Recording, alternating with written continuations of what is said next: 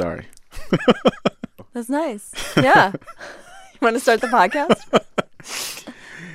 Hey everyone, I'm Jeff Pierre. And I'm Lauren Migaki. You're listening to NPR's podcast about the Student Podcast Challenge. Yeah, we're here every week with tips and tricks to help you make an amazing podcast. Today on the pod, music.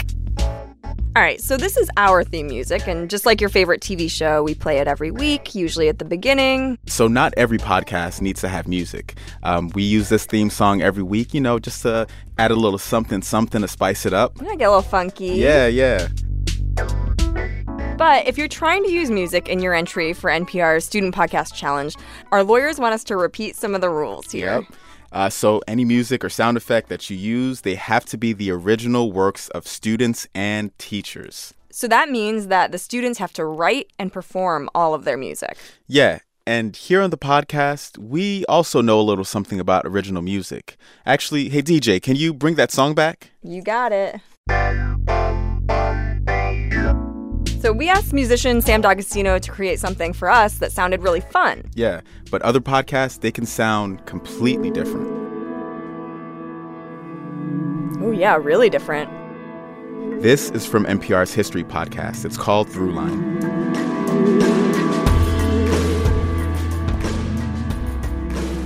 So we're doing a show about history that's connected to current events. So uh, the goal for trying to create a theme song is creating a certain atmosphere or feel that gets the audience to understand like what they're about to consume.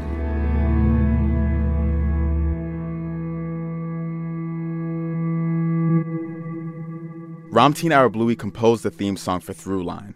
Yeah, and he co hosts that podcast with Rund Abdelfatah. Because we're dealing with a lot of heavy topics and we're also dealing with a lot of mysteries, we want to create something that's slightly heavy, but also um, creates an air of like I, I, a suspense. Like I don't know what's coming next because our show is really built on that. From the beginning, they knew they were planning on talking over the music, so they didn't want the music to be too overpowering. Like, check this out.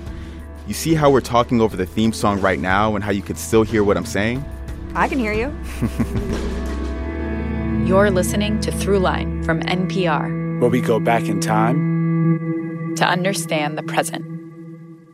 And uh, you can hear as that kind of percussion ends, everything devolves or dissolves into this back into kind of a single note thing that then has a whoosh at the end. And the idea of the whoosh, nice whoosh, yeah, yeah.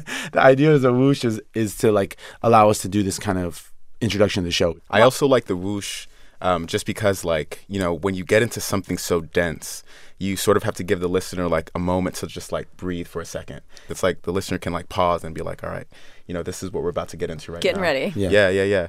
Okay so once you've decided whether or not you want to write a theme song for your podcast? And remember you don't have to. A lot of great podcasts don't have music. That's right. The next question though is do you want music in your episode? Yeah this is different from the theme song. A lot of people call this scoring Goal! Not not like not like that.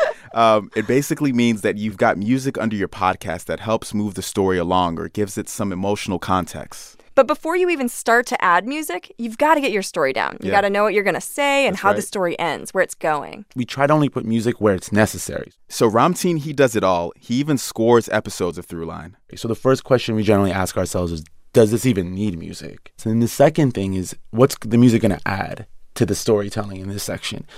And the way we try to think about it is two things rhythm and tone. So music can help you add rhythm to your story. Often if you're hearing just you know a dry interview between two people, it may or may not have rhythm or a feeling that it's moving somewhere or moving towards something.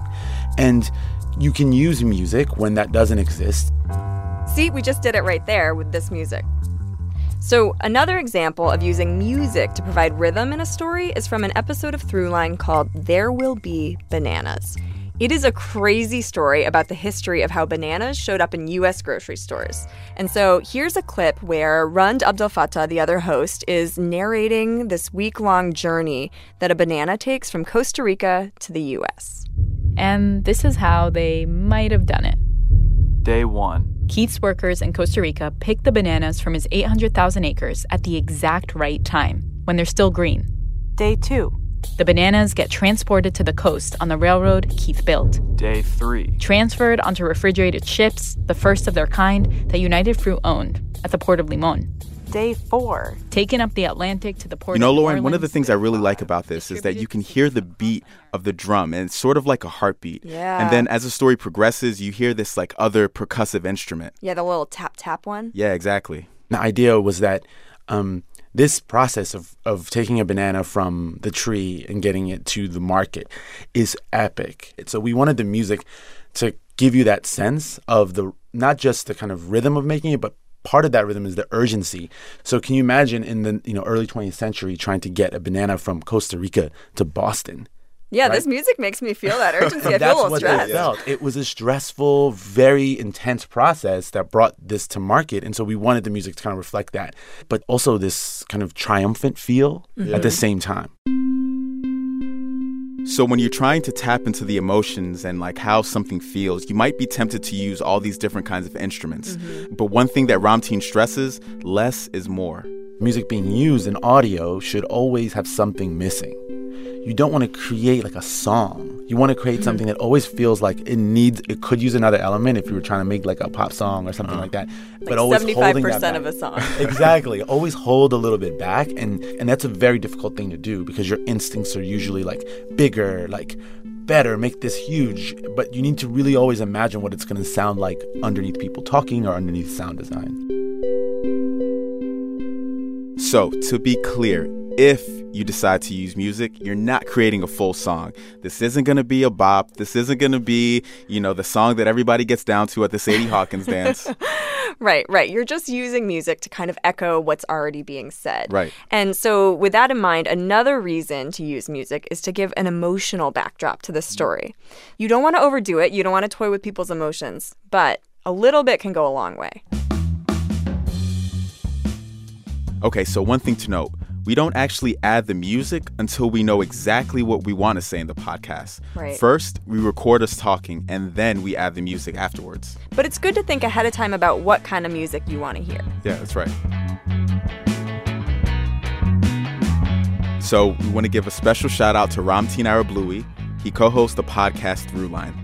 Yeah, and you can find that by searching Throughline, that's one word, wherever you get your podcasts. Yep. I highly recommend the episode about bananas. You will never look at a banana the same way ever again. Never, ever, ever. For today's extra credit, think about whether your podcast needs music. That could be a theme song or music throughout the podcast. Yeah, and think about whether or not your podcast is serious or a little more playful, what kind of instruments or tones will convey that message. And remember, you don't need a bunch of fancy instruments or anything like that to do this. In fact, stay tuned because next week Ramtin's going to be back Yep. and he's going to show us how you can score your podcast using some pretty simple tools like a toy drum and a $20 keyboard. So much fun. And remember, if you have questions about music or the kind of music you can use, all that stuff is on our rules page. That's at npr.org slash student podcast challenge. Or you can shoot us an email. We're at studentpodcastchallenge at npr.org. This episode was produced by me, Lauren Migaki. This episode was edited by Steve Drummond and Elissa Nadworny. Aaron Register is our project manager. Our theme music is by the Sam D'Agostino. Chris Turpin is the head of special projects and innovation. Neal Carruth is our general manager of podcasts, and the senior vice president of programming is Anya Grundmann. I'm Jeff Pierre. And I'm Lauren Migaki. Thanks for listening. Peace, y'all.